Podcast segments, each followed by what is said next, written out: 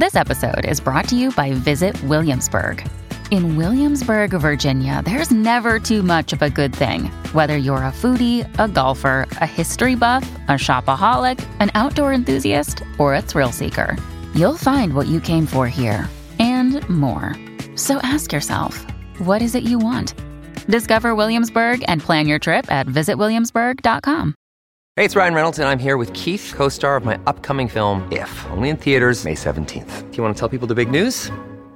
All right, I'll do it. Sign up now and you'll get unlimited for $15 a month in six months of Paramount Plus Essential Plan on us. Mintmobile.com slash switch. Upfront payment of $45 equivalent to $15 per month. Unlimited over 40 gigabytes per month. Face lower speeds. Videos at 480p. Active Mint customers by 531.24 get six months of Paramount Plus Essential Plan. Auto renews after six months. Offer ends May 31st, 2024. Separate Paramount Plus registration required. Terms and conditions apply if rated PG. Hello, everybody. This is Marshall Poe. I'm the editor of the New Books Network. NBN listeners like to read books and buy them. So we thought we'd tell you that right now, our friends at Princeton University Press are having a remarkable site wide sale. You can get 50% off books, including ebooks and audiobooks, with the code 50, F I F T Y, at checkout until May 31. You can save some real money on Princeton University Press books. I encourage you to go there and check it out. Welcome to the New Books Network.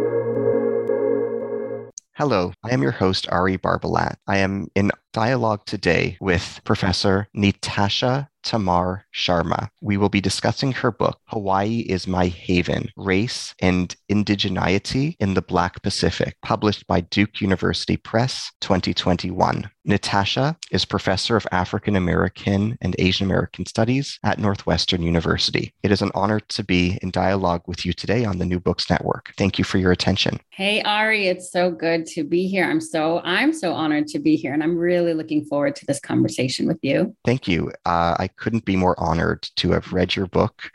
And if I could recommend it to our listeners, even before we begin, um, this book is really incredible. And I really felt um, moved by the stories that were told. And before we even begin with our questions, I wanted to thank you for writing this book and thank you for everything that went into this book in the silences that go into any academic book. Um, thank you for everything you put into it, and thank you for the sacrifice that went into this book. Wow, that's that's really moving to me. I mean, after you know a book drops and is in the world you have this sense of this sense of postpartum in a way and you have no idea if it's just gone into the void and if anyone's going to pick it up and to hear that you have read and engaged it really means a lot so thank you to begin uh, please tell us about yourself where did you grow up?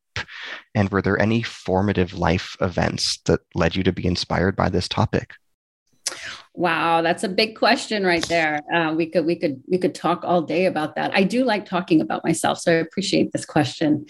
So, um, Ari, I'm speaking with you from Chicago, where I've been for the last 16 years. But I was born and raised in Hawaii, in Honolulu, Hawaii. Um, my parents moved there, uh, and then I was born and raised there. Uh, my dad is from a village in India, and he became a professor. And my mom is Russian Jewish from New York and she moved with my my dad and they had me and my brother there. And you know i went to public school. You know where you go to school in hawaii is very important. I'm from manoa which is a valley in honolulu on the island of oahu where the university of hawaii is located and they were professors there so i grew up there i went to public schools big shout out to noelani and stevenson intermediate and roosevelt high school um, and then I went to college in California in the University of California system. Um, I was, you know, all of my degrees were in anthropology. And then I, you know, um, moved to Amherst for my first job and came to Northwestern 16 years ago. In terms of your question, actually, about what kinds of things motivated, if there were any life experiences early on that motivated my topic on this book, um, which is an ethnography of Black people in Hawaii, um, it really is the, I think, three things. One is growing up in the islands of Hawaii and how that shaped me and the dynamics that I talk about demographically and politically in the islands, which is majority people of color, a lot of mixed folks like myself. Uh, the second thing is moving to California, you know, to the continental US, where people called me a woman of color, a term that people didn't really use in the islands, really? you know, and we didn't think of each ourselves in a black and white binary. And then the third thing is, being in Black studies, being in African American studies for the last 16 years. So, all of these things combined have really um, motivated me to write this ethnography of Black folks in Hawaii. What motivated you to write this book, and what do you hope readers will take away from it?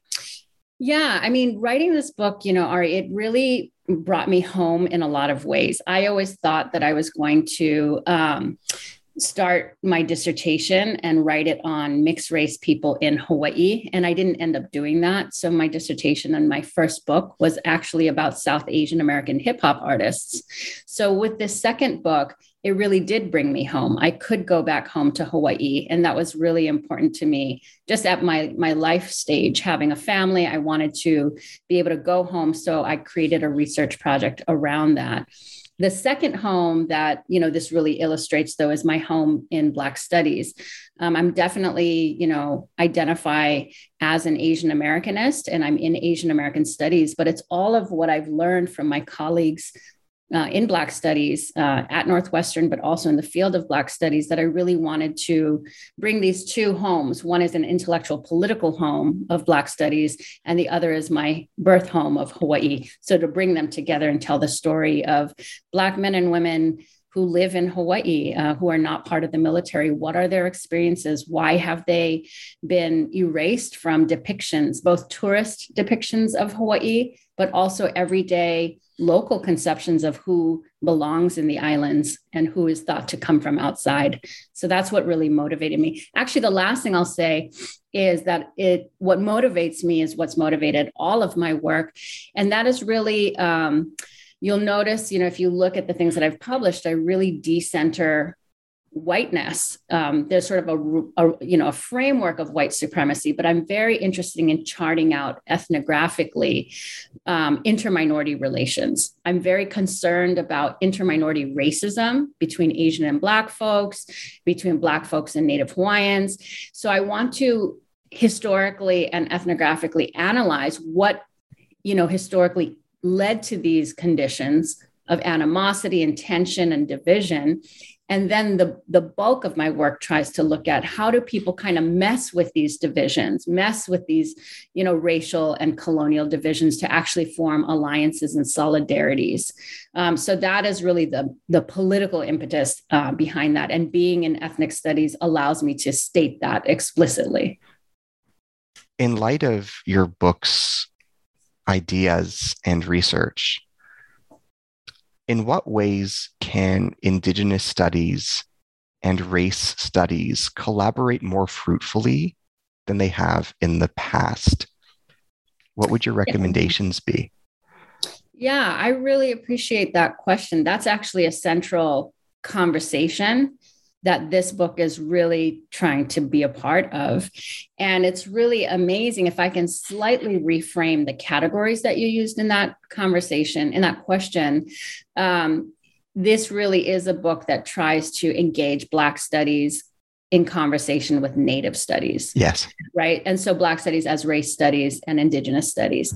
Um, and, you know, there is just a number of amazing books that are coming out about these topics now. Um, and so this book is really trying to contribute to that. And there are some tensions between Black and Native studies in terms of something that folks have called an impasse, whether it's a political impasse or the idea is that the liberation of one group should come first and then be followed by the liberation of other groups, or an impasse in arguing which group is the most oppressed, you know, or a chronological order of oppression. Um, in a lot of these works, they really kind of describe Black and Native people as two distinct groups, right? That there are Native people and then there are Black people or people of African descent. Uh, and they're seen as inhabiting different geographies, right? Um, and they're seen as having different histories, separate histories that might intertwine, but that are ultimately separate. And so, what my you know, turning to Hawaii, what it does is there's a huge indigenous presence and population you know, about 20% of Hawaii is Native Hawaiian. It's not the same as the continental US, where work in Black and Native studies still kind of can minimize the, the presence of Indigenous people. Um, so I am trying to contribute an ethnographic uh, kind of depiction of Black and Native relations. Um, one to do that in a in a you know very um, demographically significant Indigenous site of Native Hawaiians. Uh, also, it's a place you know Hawaii where there's only about three percent of the population is Black, so it's a very different kind of context than the rest of the continental U.S.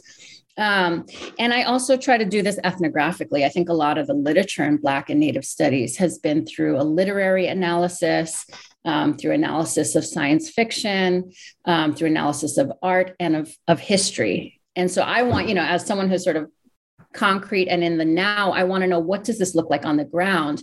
And just to, you know, end this answer to this really important question, this is why the conversations that I had over the last 10 years with people who are both, you know, Black and Hawaiian. So they're both Native Hawaiian.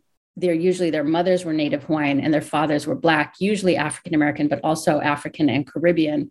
Um, they really challenge these, these notions of these separate groups of Black and Native or race and indigeneity, and they cross these categories and these communities. What changes would you like to see made to pedagogy in light of your book? Are you optimistic or pessimistic about the likelihood of such changes actually being implemented? That's a beautiful question. That uh, it kind of makes me emotional thinking about that. Um, yeah, I think we need changes in society. Absolutely. That's what motivates my work. I think that there is inequality and things are really dire for particular groups. Um, pedagogically speaking, you know, there's two ways I would answer that. One is that I'm hoping that an ethnography of Black life in the Pacific can contribute to this growing area, right? That's called the Black Pacific, and that um, that we don't just think about Black popular culture crossing the Pacific, like how reggae is popular, and that we understand that Black political thought has been very critical in the Pacific through right the circulation of Black power ideologies, um, or that identifications with Blackness or as Black in West Papua, you know, or in in um, in Australia, but that actual Black men and women, members of the African diaspora, exist in in in the Pacific is a really important expansion and contribution to our understandings of the Black Atlantic and the significance of the Middle Passage and uh, enslavement. So pedagogically, in two ways: one across, you know, the U.S. in Black Studies programs, um, I want folks to think about um, shifting our attention to the Pacific and seeing what is happening there. What does the Pacific offer Black life? Right. That's one of the central questions of of my book. But pedagogically, also in terms of am I optimistic or pessimistic, and what should change. My focus is on hawaii. And what i found you know by doing this ethnographic work is that i got to reflect on my own education in hawaii. And i said i went to public schools but i don't think it's much different even in private schools like the one that obama went to punahou where we're really not taught about african american history significantly at all. So a lot of people in hawaii don't know about african american history the history of enslavement and we don't recognize uh, black peers that are in our schools you know? So pedagogically i am optimistic if folks read the book and see that we really need to create you know a, a much more uh, significant and uh, in-depth treatment of black history uh, and an understanding of that in our in our schools and particularly at the college level. So that university of hawaii does not have enough Black Studies professors. Uh, it generally has one. And I think having a more significant investment in that is really critical. How could how can scholars of other regions or of other area studies benefit from knowing about the Black Pacific? In my case, I, my home fields would be Jewish studies, Israel studies, maybe Middle Eastern studies how could someone in a field rather different benefit from the insights you're providing about the Black Pacific? I really like that question. You know, I often joke or present myself as a Hindu. So I, you know, people don't immediately recognize me as Jewish because I look brown, I look South Asian, I look Muslim looking. And so people, you know, presume that Jewish people are white. And so they don't recognize non white Jewish folks. So I'm Jewish, raised in Hawaii in a relatively, you know, atheist family. But, you know, diaspora is very um, a large framework in a lot of fields including jewish studies right? And in my field of asian american studies diaspora is a really central paradigm um, of oppression and trauma and and migration and movement some of which is voluntary and much of which is involuntary and I think when we think about African American studies, um, and I want us to think about that term too. I'm in the Department of African American Studies, but should it be called Black Studies or Black Diaspora Studies?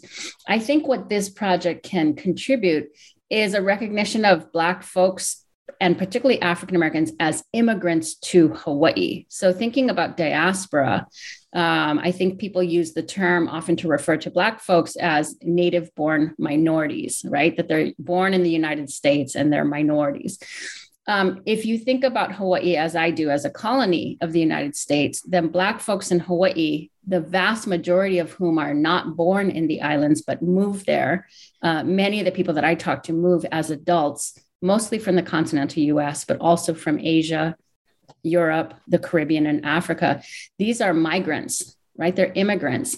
And in a lot of ways, they're going to a different country. And so, what I'm saying is that we can really expand the way we think about Black diaspora, and that can speak to fields like Jewish studies um, and Asian American studies, and questions about voluntary, involuntary migration, questions about what does Black agency and Black life look like? Uh, not in the Middle Passage, where it's the movement from West Africa to the Caribbean to the US, um, but from the United States going west, right, uh, to a place that's sort of Asia proximate.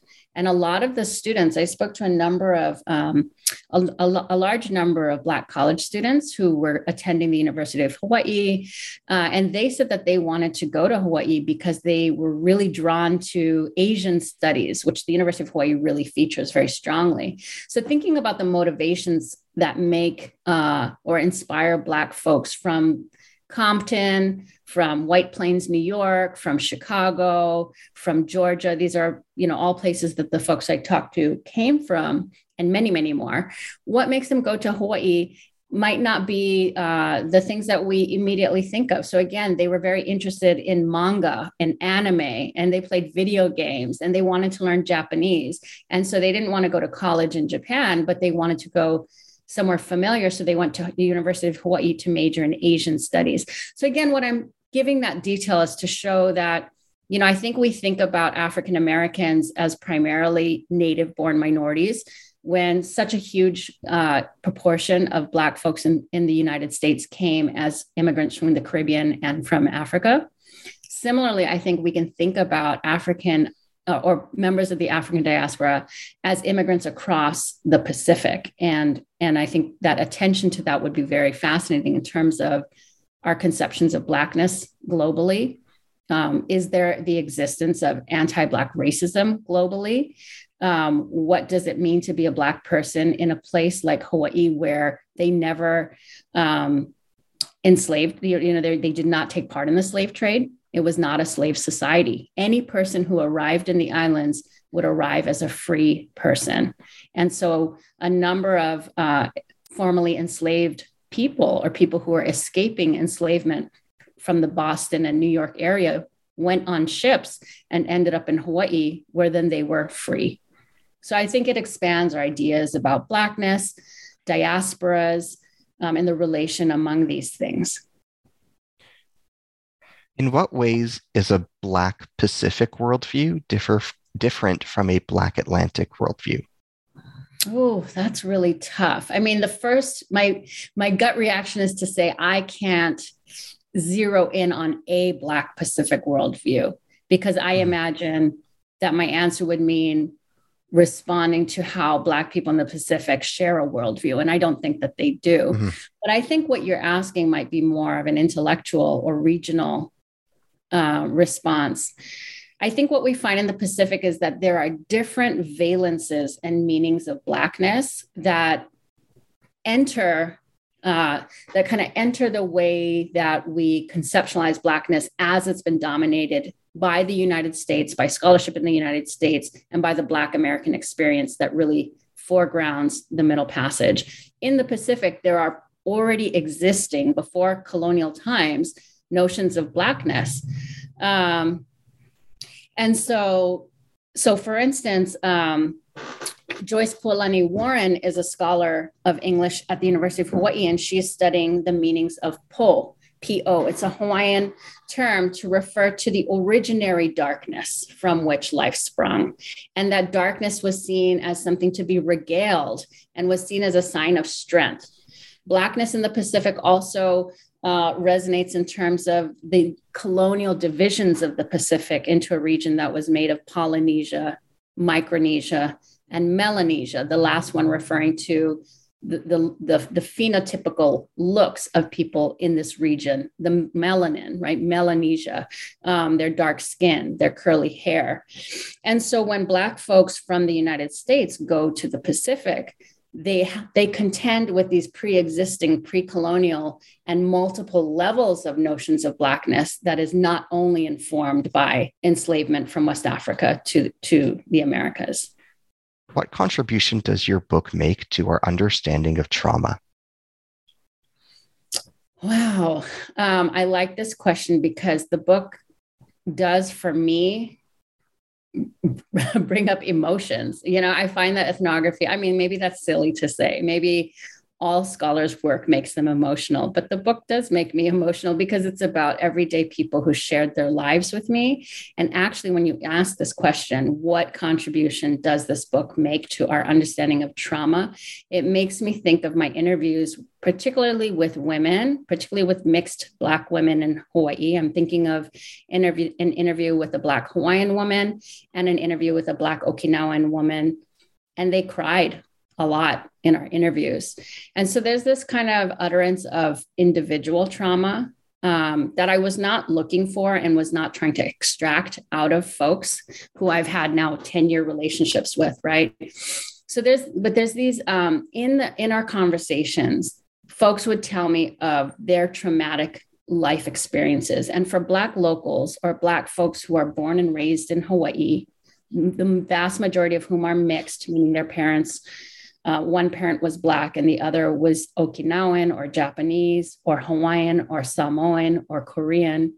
Um, they told me their individual life stories that sometimes was very traumatic for them. So, a Black Hawaiian woman, for instance, recalls that she was abused by her grandmother very harshly, that all of her cousins were mixed, but they were mixed Hawaiian and white and she's Hawaiian and Black, and she was ostracized. And a Black Hawaiian man said the same thing. He was always targeted for being the Black cousin, the dark cousin, the, the tall cousin.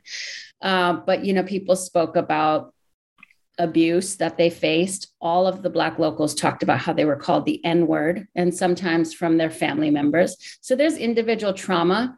And um, but that links to if you talk to enough people you realize that this is not an individual issue. It's not it's not only Hawaiian families that treated black children like that. It was also Japanese families that uh, expressed anti-black racism toward their children, saying, "Don't stay out in the sun too much.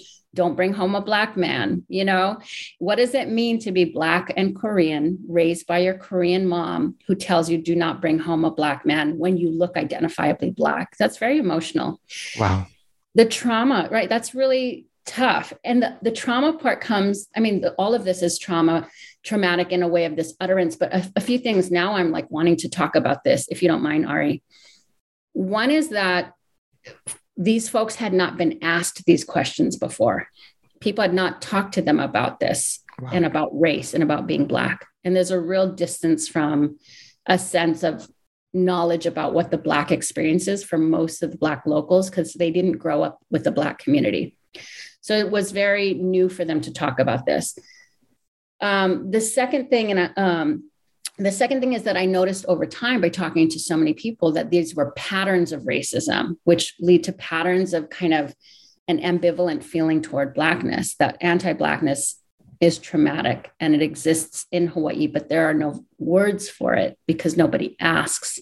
And we don't have words for it because nobody talks that much about Hawaii as a place of racism. Or we also don't use race as a paradigm. We use ethnicity, multiculturalism, multiracialism, right? The, the last thing I'll say about what does this book uh, contribute to our understanding of trauma um, is to switch to another category of folks that I spoke to. And these are people who are members of the African diaspora, mostly professionals in medicine, law, you know, uh, real estate, who moved to Hawaii as adults and they come from across the United States. What they're saying is that they are fleeing trauma. They're fleeing the continental US as a site of trauma, by which they mean police violence, surveillance, uh, structural racism that has closed opportunities for their advancement. And they come to Hawaii, and what they find is a place of less trauma. That's why the title of the book is Hawaii is My Haven. So you have the simultaneous experience of Hawaii as a place of anti Black racism that is unacknowledged, but also Hawaii as a place that is free from that pressure. So the last thing I'll say about this is that, for instance, an identifiably Black man with dreadlocks from New York said that in Hawaii, um, there's less pressure. And that pressure he's talking about is systemic state violence, police violence. And so that's the site of trauma is one that people are leaving and they're coming to the Pacific as a place of possibility. Can you explain the significance of the image on your book's title page? What does it signify? What does it mean? Yeah, I love, I'm very happy, you know, if people just uh, look at or pick up or possibly skim through or even read the book just based on the cover. I'm so pleased with the cover. It features Kamaka Kehau Fernandez, and I speak about him with his real name, unlike all the other folks in the book, um, because he's a musician. And I came across this image of Kamaka Kehau as a series of photos that he had taken of him by um, a local photographer, Kenna Reed and I, it, you know, it was just about time to like finalize the book uh, with Duke for publication, and I didn't like the the examples that I had in front of me, and I came across these images of him on Facebook. We're Facebook friends. We we communicate all the time, you know, over the last ten years. And I said, Kamaka, could would I would I be able to use this really evocative image of you? He's sort of in the water he has the, uh, it's called a bombax, pink bombax flower lei around him in pink. He has his dark skin, his eyes are closed, and there's pink flowers with this turquoise background and his dark skin where he's identifiably black. And he looks like he's in bliss. And then the title is Hawaii is My Haven. And it really signifies, rather than those images that I was given of Black Lives Matter protests in Hawaii, it really signifies Hawaii as this alternative place where there is an expansive expression of Blackness. Not that there isn't, you know, of course, there's multiple modes and possibilities of expansive expressions of Blackness all over the world. But what I'm trying to say is, particularly in 2020, 2021, 2022, during Black Lives Matter protests, there's a different kind of discourse happening and a different life experience that's happening in Hawaii. And I think the, the, the cover really illustrates that. What is kuleana? Can you describe the meaning of this term for those who are unfamiliar with it? Yeah, you know, I'm thinking about um, a previous part of our conversation when I said that I that this book brings home home in a lot of ways for me. One is because I'm born and raised in Hawaii, and the other is because I'm in Black Studies, and so it's the marriage of the two. Um, but you know, um, I am not. A lot of people are very interested about me doing this research because it's an ethnography of Black people and um, Black Hawaiian relations in Hawaii. And I'm not Black. I'm not of African descent, and I'm not Native Hawaiian. So I am Indian from India and white. And so people are very interested in in my positionality. How did you do research, and why do you do research on Black people, and what right do you have, or what do you have to say about Native Hawaiian issues? And I'm very comfortable with having that conversation. That is completely fine. Uh, and a lot of growing up in Hawaii as a non Hawaiian person, I've nonetheless, especially through this project, been very indebted to Native Hawaiian scholars and activists and their concepts that they've used to really um, advance questions of Hawaiian sovereignty. Um, and so Kuleana is a very, uh, it's a Native Hawaiian concept. And just to clarify, Native Hawaiian means people who are indigenous to Hawaii. It means that they can trace themselves genealogically back to this site before colonization. So it's not the same as saying a New Yorker, right? Or someone from Illinois. So Kuleana is a Hawaiian term and it has multiple meanings. People think about Kuleana as um, rights or responsibility or duty. And I engage a number of Hawaiian scholars, uh, Hawaiian feminists who use this term kuleana. And it's a real motivation behind the book. And it is what is my kuleana? What is my responsibility or my duty uh, to Hawaii? What is my kuleana, my responsibility to Black studies? What is my kuleana to where I live and, and to addressing what is fucked up about the world. And so this book to me, I don't want to say it's a gift because that's a little obnoxious to say, but this book is part of my kuleana for all of Hawaii did for me growing up. And so kuleana is the notion of one's rights and responsibilities and two main points about it. And I think that this is an indigenous epistemology that is really ethical. And that is to understand and locate one's positionality. So understanding who one is to other people and to the place that we're from but then to act on it. And I think that's really key. I don't just want words. I, I, mean, like, you know, I always give this example like, my husband can say that he's going to take out the trash and he sees the trash and he recognizes that the garbage is full. But I want the action to happen, right? So, so take out the trash. Don't just recognize it and see it.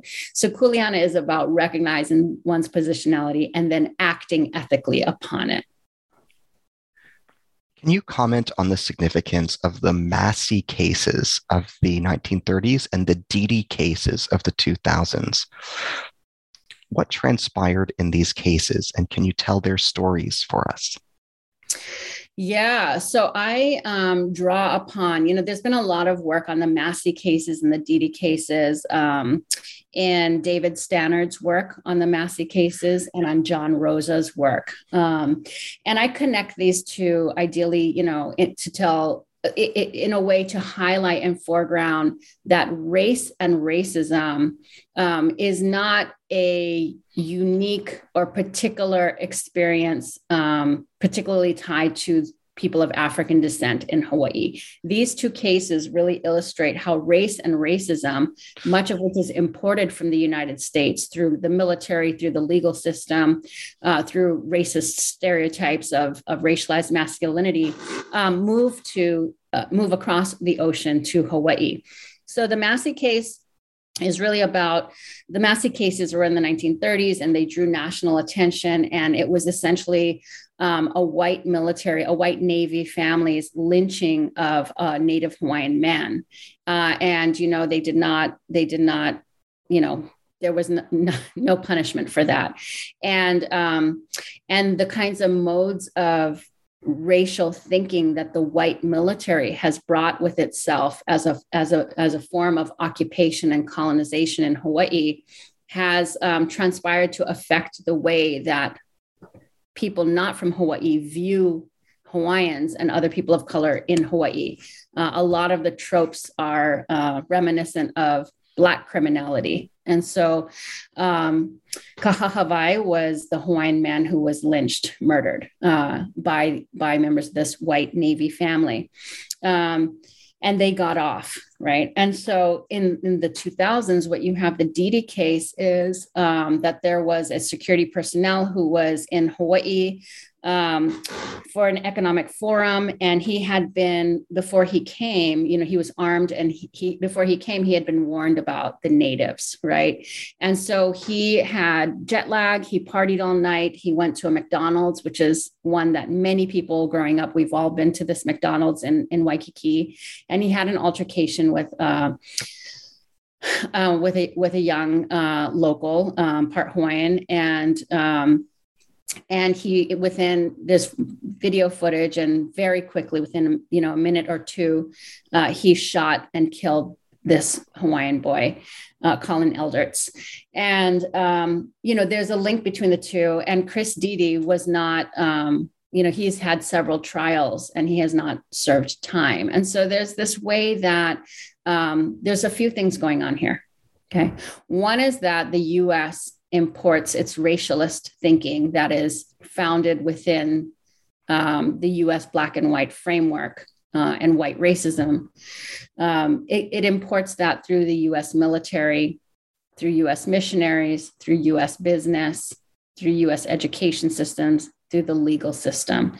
And notions about Black people uh, become transposed upon brown people in Hawaii and across the Pacific. And we see that with the more recent murders of a South African in Hawaii a couple years ago by a police officer and by a Micronesian boy, a 16 year old boy by a police officer. There's the same tropes of criminalized, racialized Blackness onto these different bodies. Um, and so, what I'm trying to argue here is, or at least illustrate by using these cases is that you know um, us imperialism has crossed the pacific and with it it's not just an occupying force where there are you know so much of hawaiian land is not accessible to native hawaiians because it's military owned. So 25% of the island of oahu is owned by the us military. Um, but that the pacific is a testing ground for nuclearism and a staging ground for wars in the middle east um, but also with these military folks come these ideologies uh, uh, that are formed from the black and white experience in the United States that get transposed onto Pacific Islanders and that lead to often fatal consequences. So race is not unique to black folks in Hawaii.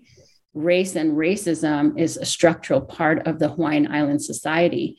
It's just that we don't use those terms. And so we often don't have that lens.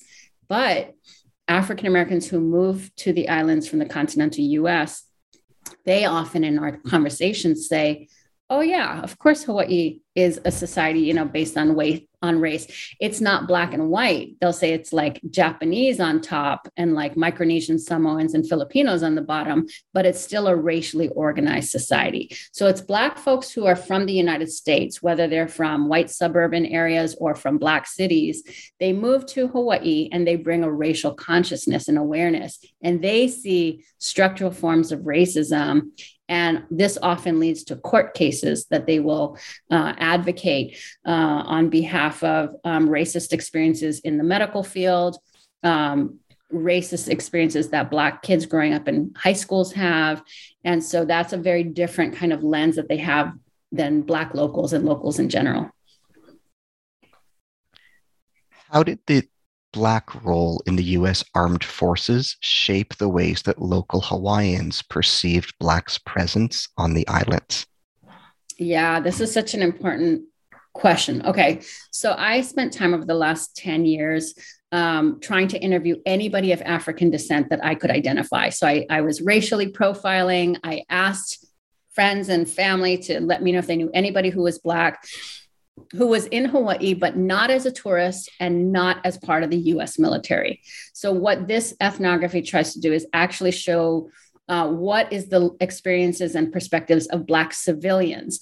And the reason I wanted to do this is part of the Black Pacific and the way that Blackness across the Pacific has been studied is so dominated by World War II and Black men in the US military. So, a lot of focus on how Black soldiers experience life in Micronesia or in Hawaii, or um, the children of Black soldiers and Japanese women, or the children of, you know, the Black Amerasians, Afro Amerasians in Asia. And so I wanted to know what is civilian life like? And this is really critical because um, the, the conflation right? Or the connection between Black is military is so dominant in Hawaii, so that it comes up in every single interview, no matter what. And these are, you know, I did speak to hundreds of people, and they all have to navigate through different cultural cues, whether they wore their hair in dreadlocks, you know, to show like, okay, I'm not in the military because of the strict code on hair, right?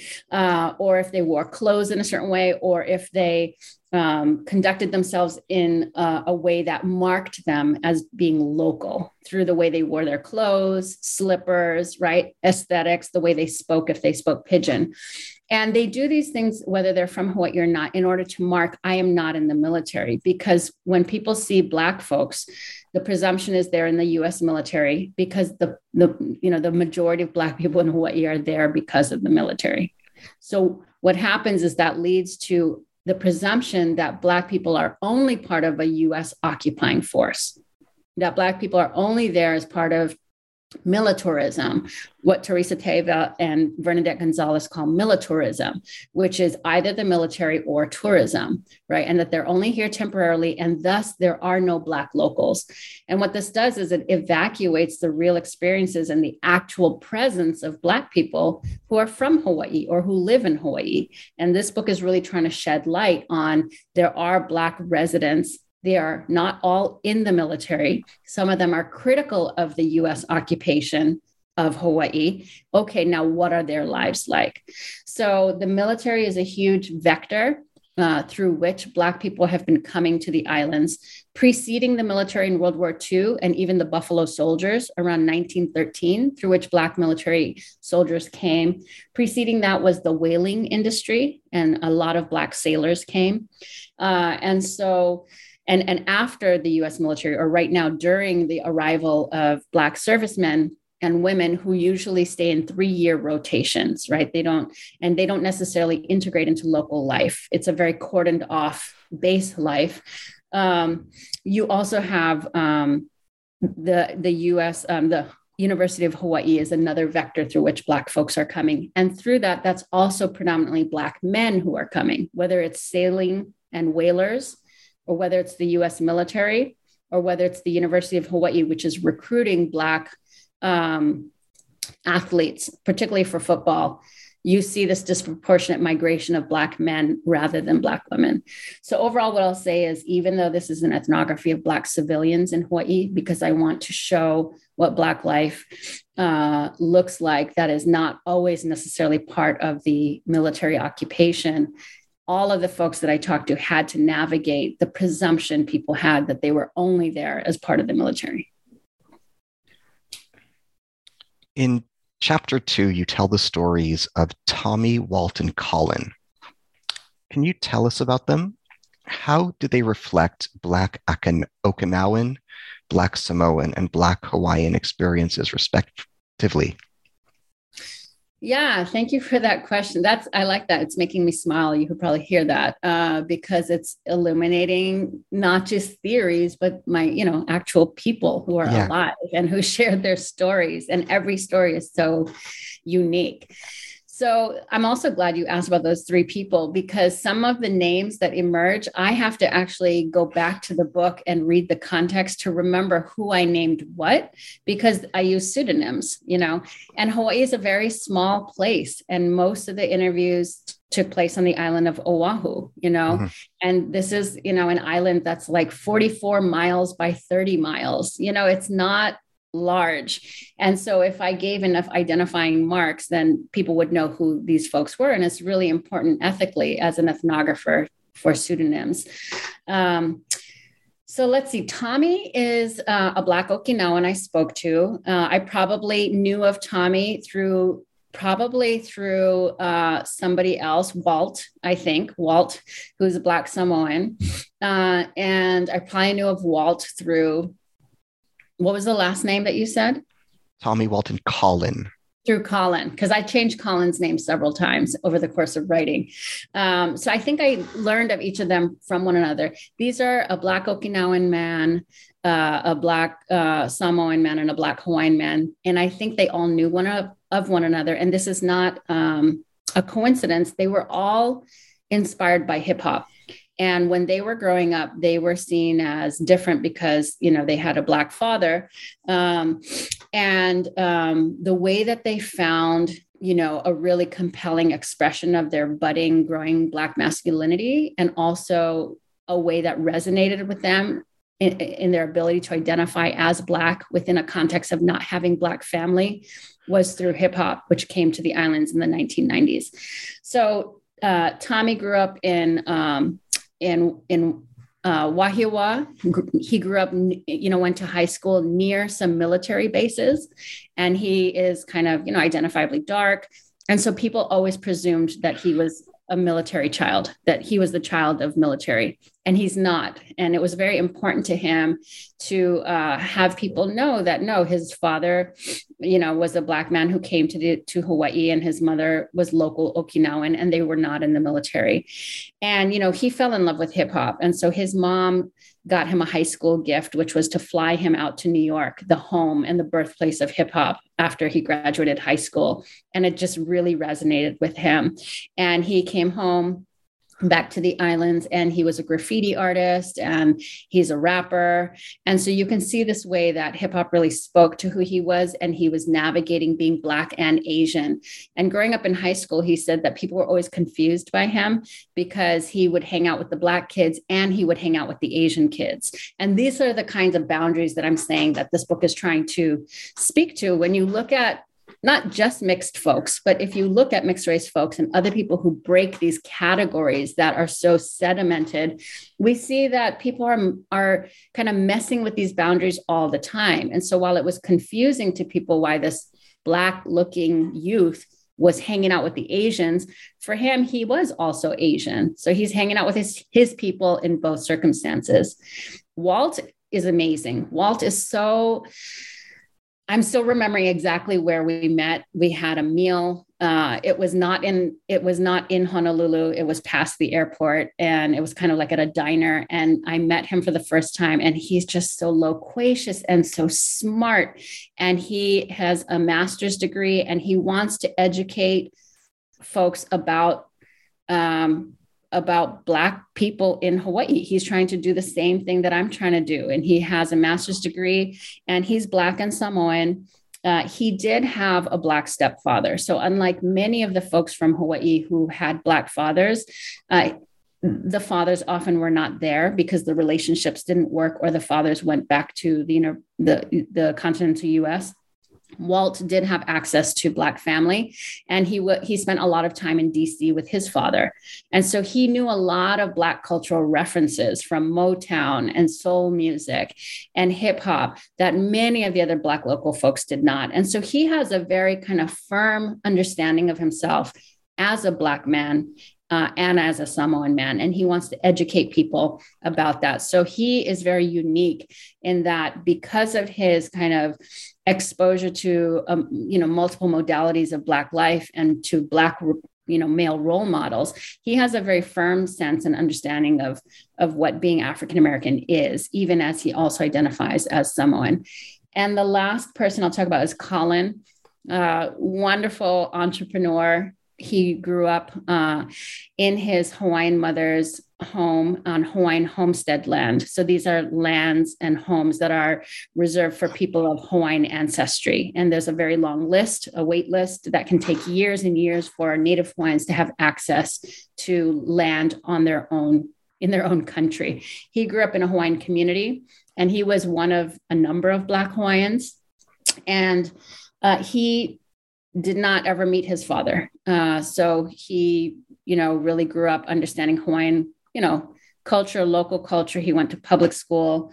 Um, but then he really started to identify and embrace being Black Hawaiian again because of hip hop. And these were all folks who were around the same age. And he ran with uh, Dwayne The Rock Johnson for a while, meaning they were all youth who were running around the streets of Honolulu embracing hip hop. And Dwayne The Rock Johnson is Black Samoan, you know. And so a lot of these folks were, you know, young Polynesians um, who came to um, a coming of age where they embrace Black masculinity, particularly through um, rapping, graffiti, uh, those kinds of things. And so these folks know one another and they are Black locals and they grew up locally, uh, and their stories have been completely overlooked, even in narratives of Black history in Hawaii, which tends to really feature a very kind of respectability politics narrative that begins with Anthony Allen, who was uh, an escaped enslaved man who arrived in the 1800s, who became an advisor to the king, uh, all the way to Obama. And what these narratives do is it only sees Black folks as being respectable, professional class that come from elsewhere. So, folks like Colin, folks like Walt, folks like Tommy, their stories are not told as part of Black Hawaii. And I think that their perspectives are not just interesting, they're like important, you know, and they're they're they're really they're really rich, you know. So I try to incorporate, you know, as much of their stories as I could without giving them away. If you don't mind me asking this as a follow-up, how did they relate to success stories of African American professionals as yeah. human beings? Did they feel resentful and envious? Did they feel proud? Did they feel like they were blocked from achieving the things that other African American professionals were able to achieve? Um, mm-hmm. I'm curious how they would have thought about other people having achieved levels of success that for various reasons they were blocked from attaining. Yeah, I mean, so the way that my mind is going when I am listening to your question is I'm looking at these communities as they exist right now in Hawaii, sort of a professional, middle class Black community. So there's no geographic location of Black life in the islands outside of, say, military bases or Black churches. So people live in different neighborhoods. And especially Black locals, they live in their mother's neighborhoods or that's where they grew up. And, and the thing is, is that, um, I'm not so sure that Black locals, especially those who are mixed, I don't think they were thinking about Black professionals at all.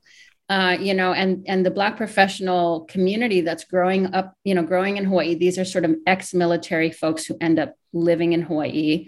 These are former professors these are lawyers you know and they have community gatherings and they're creating black organizations like the links or like the naacp the folks that i was talking about that we're saying you know colin and tommy and, and, Walt, they didn't grow up really paying attention or even knowing that. That was a completely different circle. It was irrelevant to them. And so um, there's actually a documentary on Black life in the Pacific called They Followed the Trade Winds. I think that's the name of it by Miles uh, Jackson. And you know, I talked to Miles Jackson after, and he he's uh, a former dean uh, at the University of Hawaii who came as a Black military person in Hawaii. And you know, I said the story is amazing that you show. This is the only documentary about Black people in Hawaii, from Alice Ball to uh, to to Obama. But I said, where are the Black locals? And he, and you know, he said that he had a really hard time ha- having Black local kids or people take part in his project. So, what I'm trying to say, Ari, is that I don't think these Black local youth were even thinking about Black professionals. It just wasn't in their realm. They were local boys growing up they loved hip hop like they wanted to make it like that. They had you know one one black hawaiian recorded the first hip hop album cd that ever came out of the islands right? So they weren't really paying attention to that and they did not identify firmly with a black community. They were raised in their hawaiian communities that they thought of themselves as local kids who liked hip hop. So it was not an aspiration and it was not a form of resentment and it was not a desire for them. They were living their own lives. Does that make sense Absolutely. Thank you. Cool. Thanks for cool. thanks for that.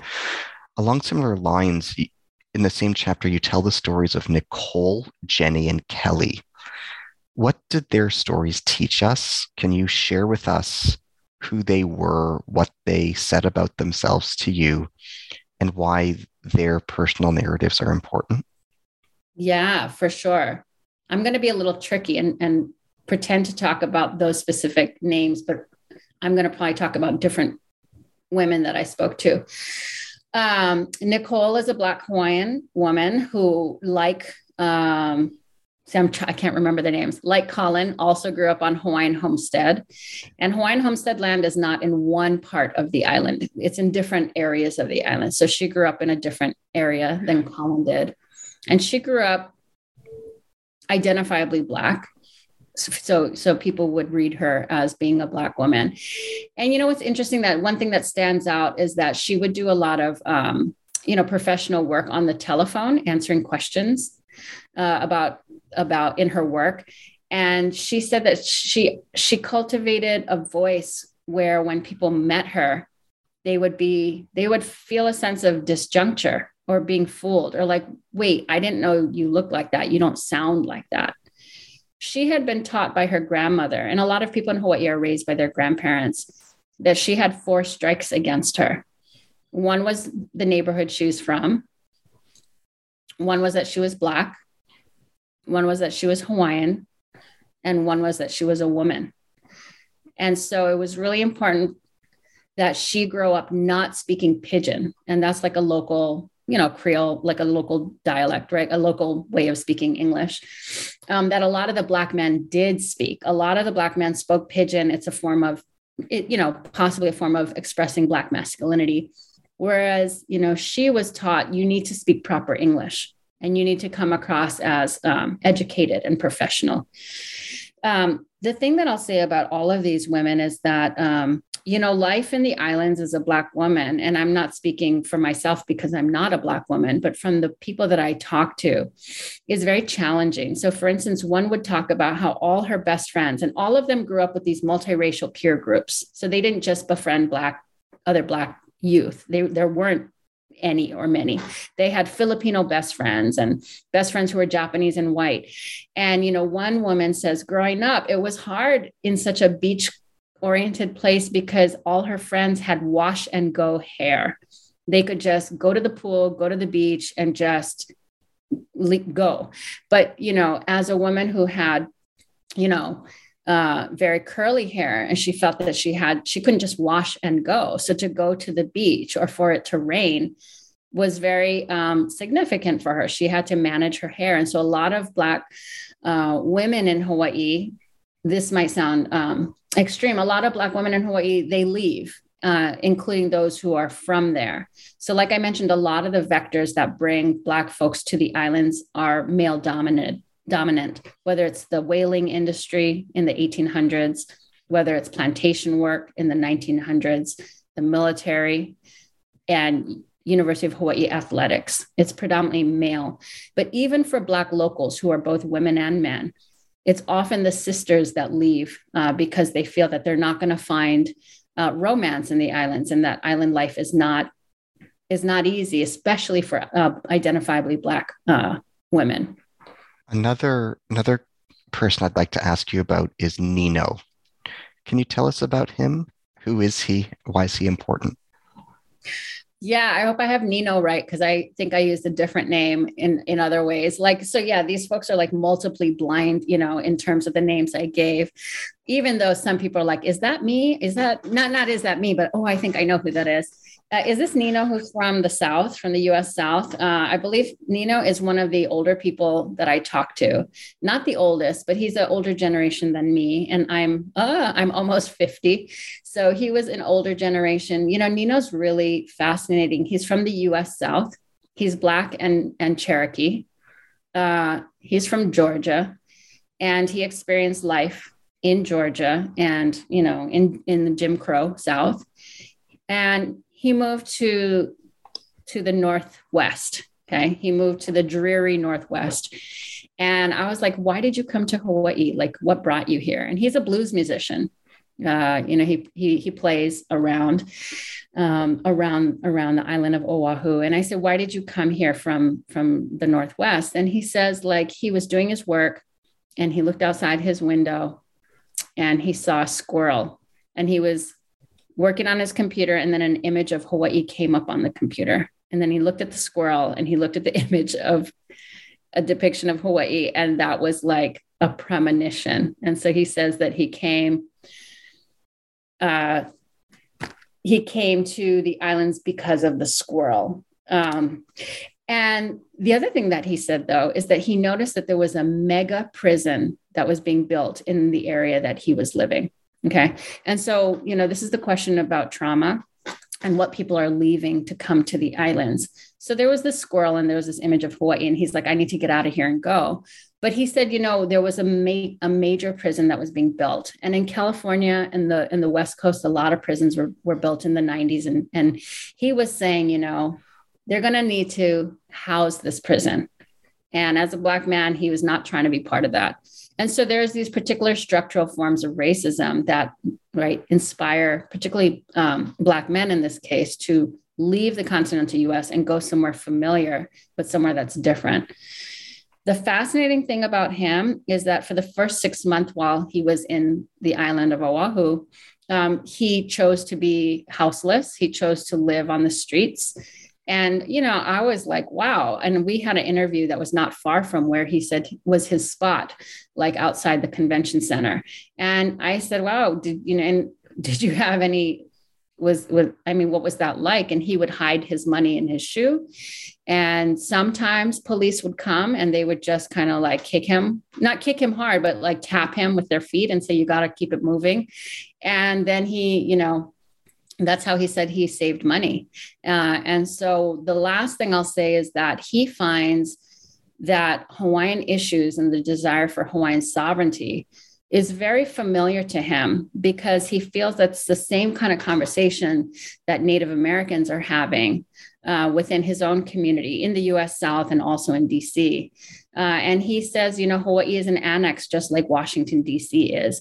So, what his story really illustrates is that you have this Black man from the South who is finding an alternative to Hawaii. He's fleeing the prison, the rise of the prison industrial complex, um, but he's Black and Cherokee, and he identifies as such. And he sees links between Black folks and Hawaiians, but also Hawaiians and Native Americans.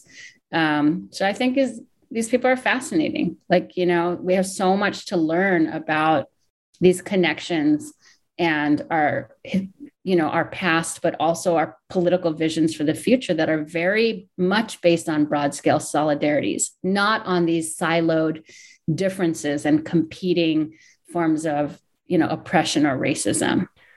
I'd like to also ask you about amy and about angel. Who are they? Can you tell us their stories and can you describe to us why they are special and unique. I know Amy, and I think I remember who I referred to as Angel. This is the funny thing when you write and you're like, I don't, I know these people so, so intimately, but the names, I don't always connect with them. But I believe I know both of these folks. I know who I'm referring to. Amy was, oh, I can just picture her now. I interviewed her probably 10 years ago, nine years ago at the University of Hawaii Campus Center. This is, you know, a pre COVID world, my goodness. And she is lovely. So she uh, is from the, the, the East Coast and she came to Hawaii. She's always liked Asian boys and she likes Asian culture. Um, she's a fair skinned black woman. She wore her hair as a natural, uh, you know, a natural, uh, not processed hair. And she had freckles and she had light eyes. And, you know, Amy, I really wanted to open a chapter with her, but I think I integrated her, her into the chapter she really highlighted for me um, her experience in Hawaii and something that she related to me.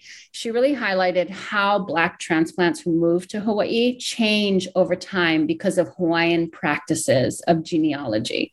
So, what I mean is that Amy said that when she first came to the islands, right, she had a friend who was local and he asked her, What are you? You know, you know, what are you? Uh, which means like people sometimes say, hey, what nationality you? By which they mean, what is your ethnic background? What is your ancestry? And she was so offended, like, none of your business, you know, what do you mean? And then also she was very much like, what do you mean? What am I? Obviously, I'm Black. And this is what a number of people said that they were asked by locals, what are you? And they were taken aback because you don't ask that. And b can't you tell i'm black? And he said you're you're not only black you're also other things right? And she said well yeah i mean you know I, I have like other ancestry in me. I'm sure there's white and and you know native american. And he said well you should say all of those things. And she she realized that he was not being rude, that in Hawaii, it is a very common practice to ask, What high school did you go to? And what are you? And these things socially and genealogically and geographically locate people. And so it's the opportunity in that asking for the person to explain all of their ancestries. And I think that this is, and so now she says, when she's asked, What are you? She understands why people ask that, but she also now recounts all of her ancestries. She doesn't just say, just black.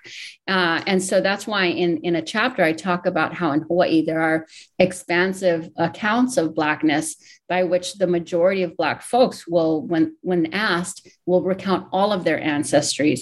So it's black and chinese black and japanese and what have you black and uh, cherokee and scottish irish right? As opposed to just black. Um, and I think that this can be very confounding for people in the continental US, where there's a really big debate, possibly between folks who say if you're part Black, you should just say you're Black. And this really circulated around Obama when people were looking at the US Census and what, why does he talk about his white family? He, doesn't he realize that if a police officer drives by him, he's just black like it doesn't matter that he was raised by his white family and so there's this idea that if black folks uh, account for all of their ancestries that you're running away from blackness. And what amy realized was that it's not a running away that when you say that you're black and cherokee and irish that it's highlighting the histories of these groups. It's not flattening them out and it's not necessarily in the islands. It's not a desire to be anything but black. So that's what um, was one of the points that amy really illustrated was that in hawaii there was a different approach to blackness um, and to being black and to multiracial, you know, multiracialism uh, over generations. Angel is super interesting. Uh, she is black and Mexican. Um, and she, you know, she accounts, you know, her story gives um, a really interesting example of Asian anti Black racism in the islands. She's a professional. She moved to the islands as a student and she went on to live there and became a professional and uh, in real estate. And she said you know it's very strange that and another another uh, uh, real estate agent a black and white man that i talked to said the same thing that even after years of being in the real estate industry they never had a japanese client. And i think what happens is that we think of anti-black racism as mostly being housed within the united states but anti-black racism emerges from the west of Hawaii as well from Asia. And so a lot of uh, experiences with racism happened um, faced by Angel and by, by a number of Black locals uh, from Japanese teachers, from Filipino nurses, from, you know, Japanese and, um, and white uh, judges. And so racism in Hawaii is not a white on black occurrence so the vast majority of police officers in Hawaii are not white. It is a predominantly local, uh, which means Asian, mixed, Polynesian, Hawaiian police force. And police officers are members of many local people's families. And so the discussion about police abolition is not the same in Hawaii yet as it is here, though I hope it will get there. And so uh, policing is not the same look as BLM, in which there are white police officers predominantly who are murdering Black people. In Hawaii, a lot of racism takes place by Asian by, by Asian locals and by Asian you know people from Asia who import anti-black racism within the justice system or the injustice system within court rulings within schooling. And the last thing I'll say about this is for instance recently a 10 year old black girl she was uh, in at her public school. She's 10 years old and she was handcuffed. And uh, her mother said that she was taken to i think she was taken to the police uh, the police office. Um, for drawing um, a drawing for a drawing that they deemed dangerous Gosh. and the mother was not allowed to see her and so what i'm saying is that these are institutions uh, that are informed by racist practices that we need to contend with which goes back to pedagogy Hawaii, we have to contend with race as an analytic and racism as a structural issue in the islands. I'm talking so much, Ari. I'm so sorry. I'm just, ah, it's good to talk about it. It's a, about not about these things, but about the book and these issues. Yeah. It's a privilege and a pleasure to listen. Yeah. How do Barack Obama, Janet Janet Mock, and Dwayne The Rock Johnson embody the ambiguities of Black Pacific identity? Yeah, that's great. You know, Obama um, took much more of a foreground in earlier iterations of my writing. You know, he really informed a lot of my thinking. Uh, and then I had him take a background because the others, as over time, you know, the stories that I was learning of all these other folks, particularly people who are not an exceptional person like him, became really important. And these were people who were not part white. Remember, like, it's not that he was a president that I don't want to feature him, it's that I wanted to talk to mixed race people who were not part white. Um, but the interesting thing is, Obama's story is very much reflected in the story of all the Black locals that I spoke to. You know, they're mixed, they were often raised by their non Black parent. They often didn't have a very consistent uh, interaction with Black cultural life. You know, um, they grew up as local kids right? They form Black masculinity through hip hop or sports. So, in a lot of ways, Obama is not exceptional. His local story is very much like the story of the people that I'm talking about who are from the islands. Um, Obama, who's Black and white from Hawaii, who went on to be the president. Janet Mock, who is um, a trans activist and compelling author. Um, I teach her her memoir in my classes. She's Black Hawaiian. Uh, she was raised um, by her mom's family in Hawaii, and then she spent time with her Black father in Oakland. Um, and then Dwayne Johnson, who's Black Samoan. Um, they're all very illustrative of Black life in the, in the Pacific because a lot of Black folks who are from the islands tend to be mixed and they tend to have moms who are from these places, right? And, you know, we're just thinking about various forms of diaspora, diasporas of um, the military, how these mothers meet the fathers, right? Um, so, in a lot of ways, they are um, exceptional because they've become famous, these, these three figures, but they're very reflective of, of these folks who I talk about, uh, very reflective, where they were often the only one or where um, being Black did not frame every every aspect of their lives in Hawaii, being local did, or being part of their mother's families did, right? And it was upon moving to the continental US where these three, and also all of the folks that I talked to who had visited the continental US said, okay, the continental US, right? Chicago, DC, the state of California, that's where being Black is.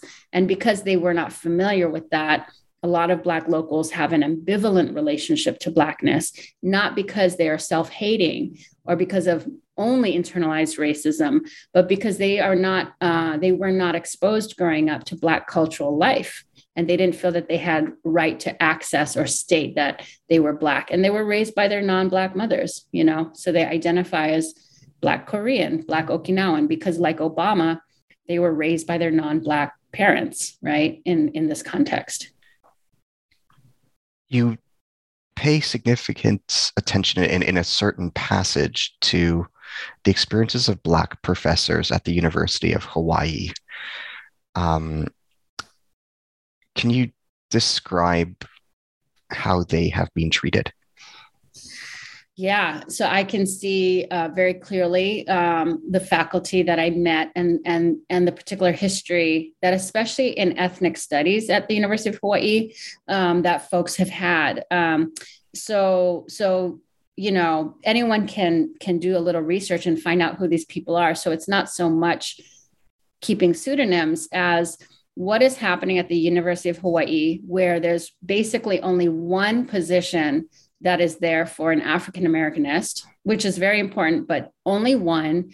Um, and what is going on structurally with the University of Hawaii, where it doesn't have broad representation of Black faculty. It has very few Black students. Um, and mostly, you know, what it does is recruit uh, Black athletes for its sports team, right? How are we going to change um, the pedagogy and understanding in Hawaii about race and members of the African diaspora if we don't include and hire more people who study the Black diaspora. There are people who study race and who are experts on the African diaspora outside of the ethnic studies, African Americanist position in sociology and history, uh, but it's just all too few. So, for instance, um, if you look at a particular hire of an African Americanist at the University of Hawaii, um, you know, in in their history, they have not tenured one Black professor another black professor left the islands because it didn't they didn't it didn't feel right. And then in the third case you know there is right now a black professor there uh, who is filling that position who is um, who studies blackness in okinawa and blackness in the pacific. So it's very important they, they speak to local issues. But i want us to think about um, what would it mean to be right black faculty in a predominantly non-white state a non-white place um, one Black faculty member who was hired to teach um, on the Black diaspora, you know, explained their daily experiences. You know, people who worked at the restaurants on campus, not the restaurants, but, you know, like whatever it might be a Dunkin' Donuts or Starbucks or something, they never identified this person as a professor. It was like the impossibility of a Black person being a scholar right? And they would also notice that in their exchanges with the service worker, the local, the local service worker, that um, the service worker would never hand the, her change back in her hand. She would put it on the counter and you know she uh, is attuned to you know racism and as a black woman who grew up uh, in the continental us and she's like what's happening here? So she would watch that service worker in their you know monetary exchanges with the next customer who was not a black person and saw that oh yes she put the change in her hand. This is very reminiscent to sort of a lot of the conflicts that uh, had been simmering between black you know clients uh, and, and Korean store owners in Los Angeles, right? That sort of led to the 1992 uprisings, these sort of, um, you know, Asian anti Black racism that you notice that people had said, Black customers in these stores said they're marking up prices. They don't treat us like people. They watch us in the store because they think we're thieves and they don't hand the money into our hands. They put it on the counter. They don't want to touch us. Right. So she was realizing, like, she was realizing that in Hawaii, it's not that different. It's not a haven. It's, you know, and and there's not a real strong black community. So the other thing that I want to kind of pivot to also is that some of these professors are parents and a lot of black professionals are parents, right?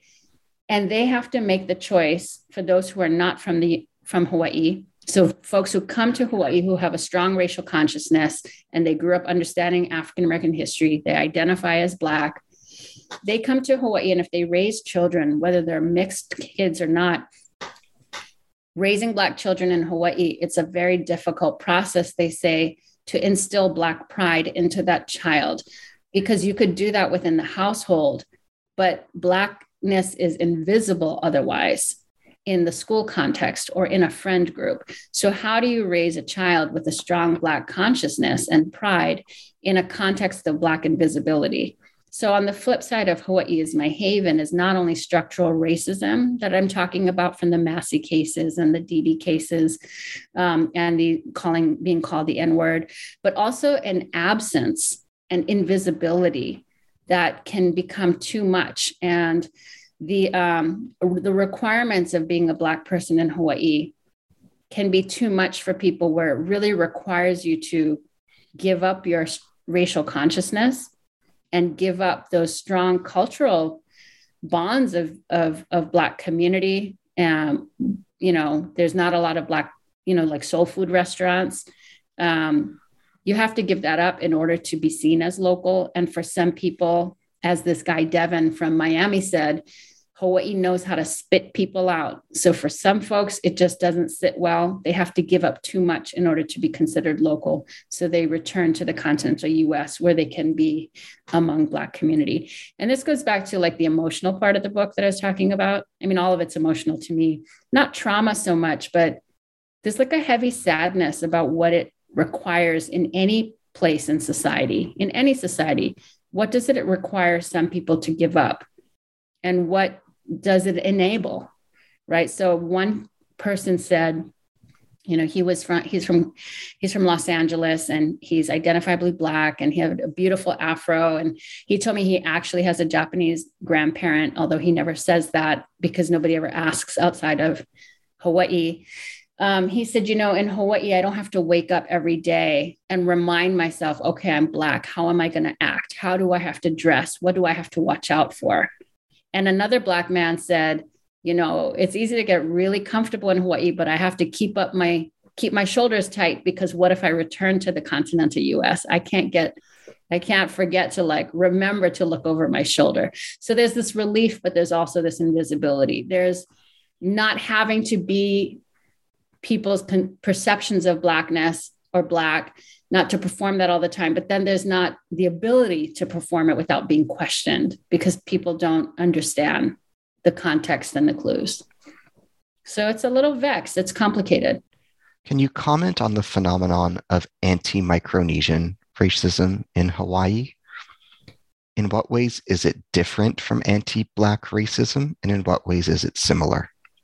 Yeah you know, anti Micronesian racism has been getting more attention, which I think is really critical. And I think any analysis of race can can uh, amplify the structural ways that and the everyday ways, the everyday racism that Micronesians face in Hawaii. Um, so Micronesians are displaced um, from their homelands in a lot of ways because of U.S. imperialism in Micronesia that has turned islands into you know military outposts and has and there's you know nuclear testing. And so there are waves of people who are forced away from their homelands in other parts of the pacific.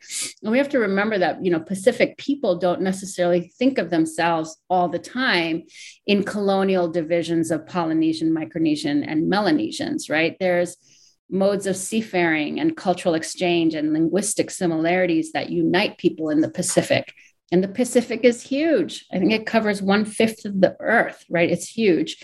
And someone recently beautifully called it the blue continent. And I don't know the citation to that, so folks should Google it. But um, so the, the Pacific is united and it's also divided in so many different ways. And there's a way that European colonial divisions of the Pacific, along with modes of anti Black racism, um, dovetail in the experience of Micronesians in Hawaii. Many of them come from traumatic. Um, uh, for from traumatic experiences and backgrounds and come to the islands where they feel they are not properly received through proper protocol where you would receive your cousins, your Pacific cousins. And so one guy, Devin uh, from Miami, he works with um, he works with a number of um, these folks, these these migrants, these refugees, and he, they they mention a sadness that they are they face so much harassment and they're called monkey they're seen as backward they're seen as uncultured they're seen as um, taking away state resources. So a lot of the same discourses that in the united states we use and apply toward refugees right, towards Southeast Asian refugees and other refugees, is the same kind of discourses that are happening toward Micronesians who are getting racialized in the way that we might expect Melanesians who are considered dark or Black Pacific Islanders to be. Anti Micronesian sentiment is like a lot of racist sentiment in Hawaii, in that it takes place not just white on anti Micronesian, but Hawaiians, Asians, you know, school systems, court systems that will give them higher sentences that depict a Micronesian man with a darker face than he actually has and applies stereotypes of criminality and backwardness. So Micronesians are experiencing forms of anti Black racism that actually emanate from the European encounter with Africa, but that can be attached to different bodies right? And so Micronesians, uh, the thing that I think is important to note is the presence of anti-Micronesian racism that overlaps with or shares the same logics as anti-black racism. The issue, though, is that when folks say that Micronesians are the Black people of Hawaii, what it does is it actually erases Black people of Hawaii. So I think there is this presumption that there are no Black people, meaning members of the African diaspora in the islands. Um, and a way to kind of um, address this is not by an either or, but I think by seeing exactly as your question is asking that um, European and American modes of anti Black racism that stem from enslavement and the plantation era in the US South, right? They travel across the ocean and get picked up locally by non white folks. Um, and they get, uh, you know, glued to and stuck onto other bodies. Uh, and these consequences can sometimes be fatal, as we've seen uh, recently with the, mur- the police murder of uh, Iremamber Sykap, who was a 16 year old Micronesian boy who uh, was in a car and got shot multiple times by a police officer from behind. Um, so you know, so I think the other thing though is that we don't have to say that Micronesians are the Black people of Hawaii, but we can sh- we can see how forced displacement, U.S. imperialism, right, anti-Black racism, um, you know, reactions to refugees. These are intersecting and distinct kinds of experiences. Whatever you want. One scholar who has made a significant contribution to thinking about the Black Pacific is the historian Quito Swan, who has written about the relationship between Oceania and Black internationalism. Where do you situate your contribution to the Black Pacific in relation to his and other scholars' work on the Black Pacific?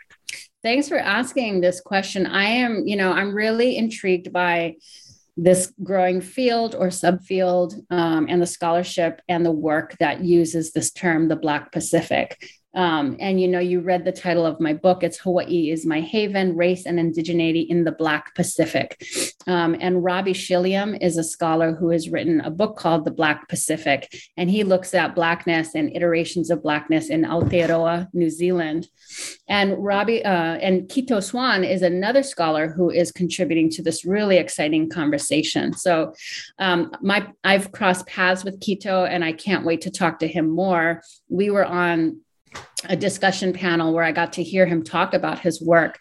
Uh, and I think our work really um, is in great conversation. Quito is phenomenal for his breadth of knowledge of the Pacific. So he, you know, he's looking at activism and, and, and the, the traversing of these various spaces around the globe um, and the connections between um, vast geographies. Whereas my study is a very deeply local study of one basically one island, right? And so, whereas, uh, and I think that those two kind of um, speak to one another, where he can trace the vast movements of polit- you know, of the political ideologies uh, and individuals who have shaped Pacifica uh, um, politics and movements. Uh, I think that gives us a really helpful analysis of the Black diaspora.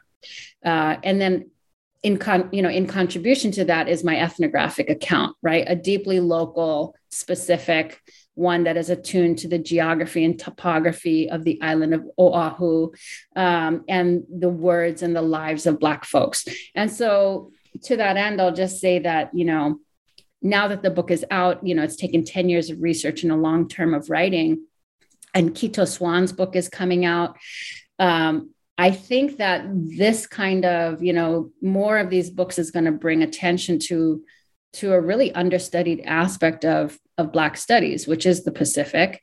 And secondly, I think Quito's work and my work, along with others like um, Gerald Horne's amazing work, um, what it also does is it provides a paradigm of the importance of a Black studies and race race analysis for Pacifica scholars to pick up to understand, right, life in the Pacific.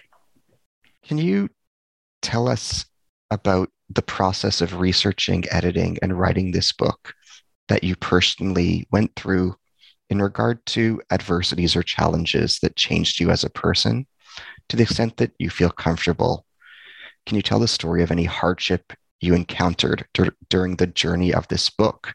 How did you cope with it? What did you learn? What does it tell us about you as a person?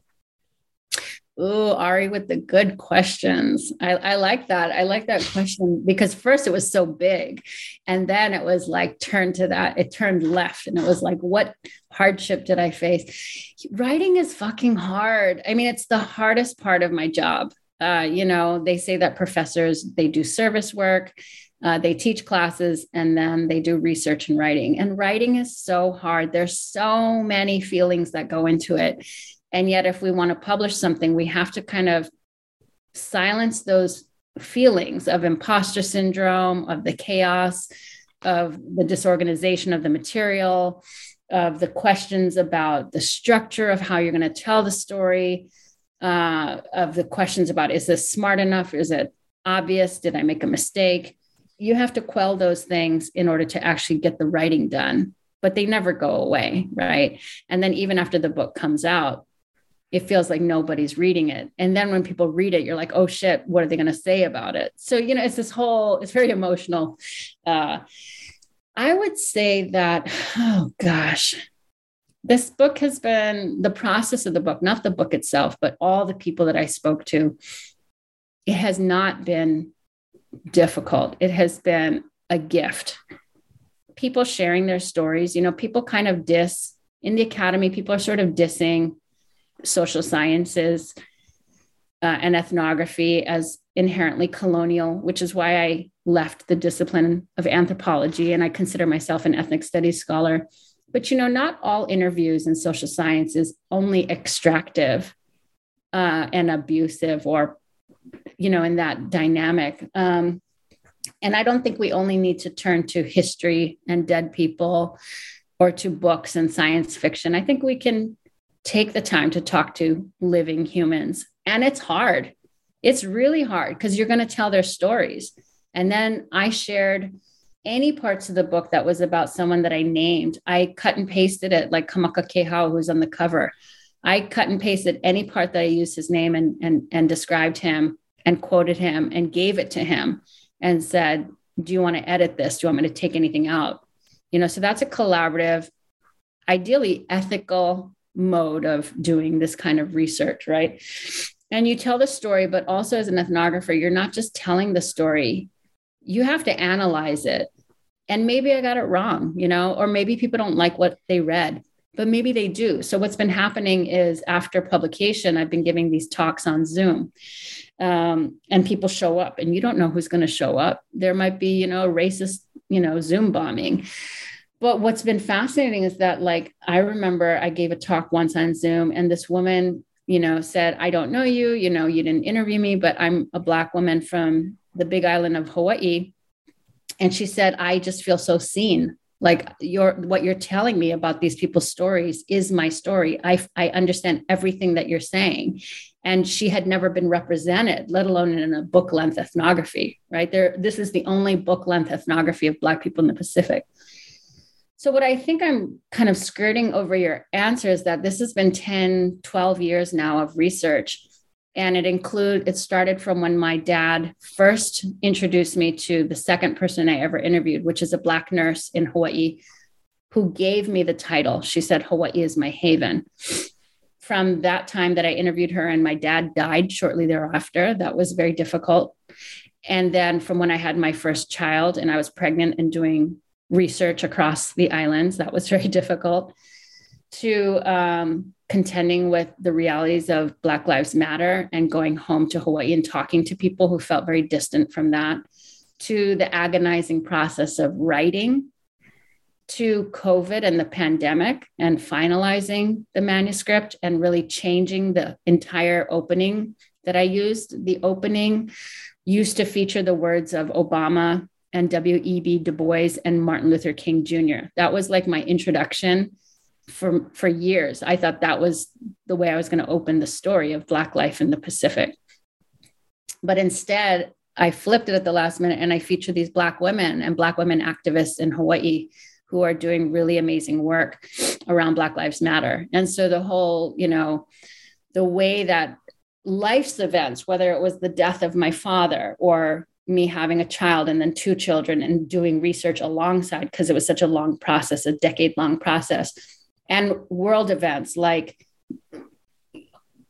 these kind of relentless murders of black people. I live in chicago you know and these are realities. They're not abstractions. Um, to then going home and doing the actual fieldwork and feeling guilty about am i taking from people? And then in the writing process how do i do their stories justice and did i fuck it up or or did i do it justice and how is this helping is this my kuleana right did I fulfill one aspect of my kuleana, my responsibility? And I feel I feel like I did the best that I could.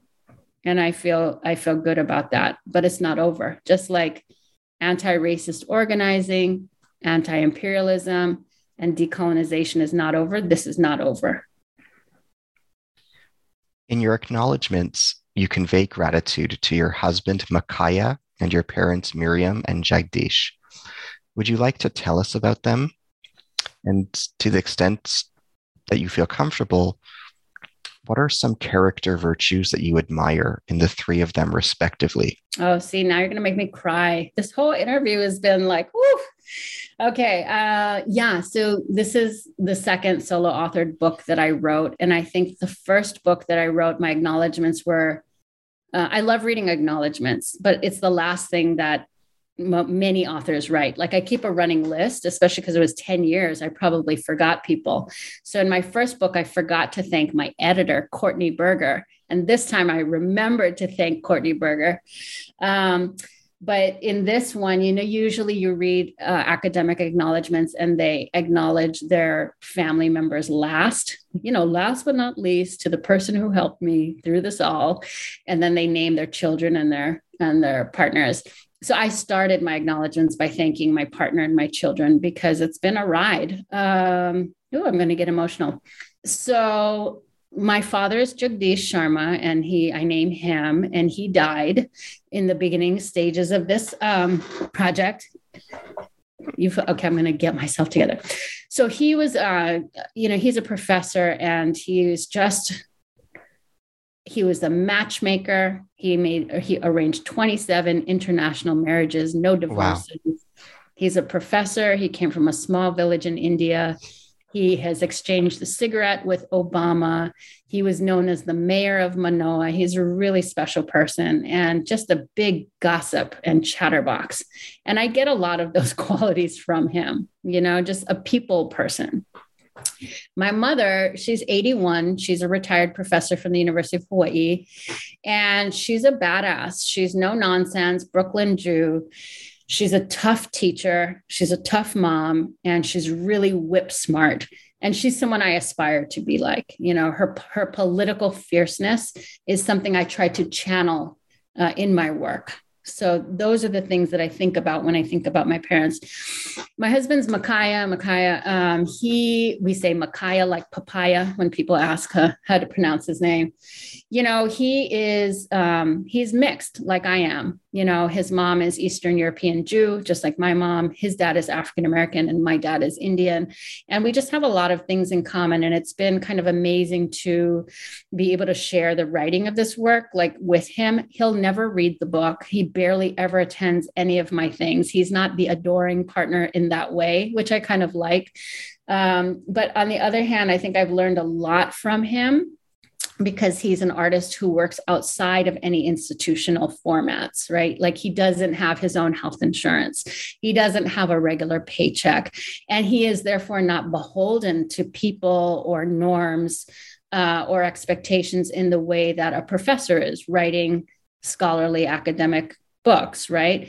And so um, he you know in his in his world and his life as a musician uh, he offers a different model to remind me that you can do things on your own terms but it's very risky and i'm not that big of a risk taker. And the last thing i'll say is we connect in a lot of ways because um, you know he's the child of musicians and he's a musician and i'm the child of academics and i'm an academic and i think that way we kind of come together in raising our kids to be exposed to all kinds of things. You know, they are Black and Hungarian and Jewish and Indian, Russian, Jewish, and Indian. And they are very fortunate to be global citizens. And that's like, and they see the connections between their Black grandparents and their Indian grandparent, you know, and they see that their Russian Jewish grandmother kind of is like their Hungarian Jewish grandmother. And they've been to places around the world, including India and Japan and Hawaii.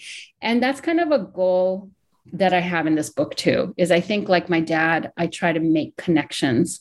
And like my mom, those connections are about seeing and seeding out inequality. And I think like my husband, it's an attempt, always failed on my part, to do it with like a pure generosity of spirit and humility and always thinking the best of people. I don't have that spirit, but I think that's kind of what I take from all of them.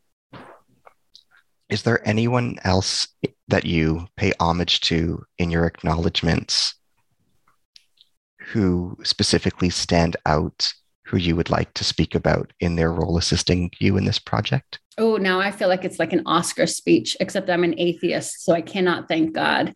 Um, oh gosh, I mean, of course, all the people who shared their stories with me. I mean, hundreds of people. My goodness, absolutely. Uh, and and I and I love talking about their stories. I had writing groups with with national networks of girlfriends that have been so important. So no, really, it it really is um, two things. One is all the people who shared their stories with me in Hawaii, and the second is the scholars and the political activists who are scholars who I've really learned from so much, um, both in Hawaii and in Black studies, um, and in Asian American studies and Native studies. And so it's the pulling together of all of these things. So I'm just, you know, I'm very grateful for all of the the thinkers and the doers um, and the sharers that I've come across over the last decade. How did you locate and select the individuals that you interviewed? And what were the unique challenges that you faced as a scholar by working with individual personal narratives? Yeah, I'm very familiar with working with individual narratives because this was not my first ethnography. You know, my dissertation was an ethnography. Um, and um, and so in the first book that I wrote, uh, Hip Hop Desis, I had to handle individual stories, and those folks were not. There were no pseudonyms. So again, the care, the care of it. Um, the care with people's stories was very important. Um, the way that I that I selected people for this project is because I'm from Hawaii, you know, it's very it's a different model than a traditional anthropologist who goes to culture very far away and exotic and studies the other and has to get to know people and establish themselves. I certainly had to do that, but I was very familiar with local references and people. So I used my networks racially profiled, you know, anytime I saw someone who I thought was a Black person uh, who did not look like they were in the military, I would try to talk to them, as difficult as that is uh, in going up to somebody.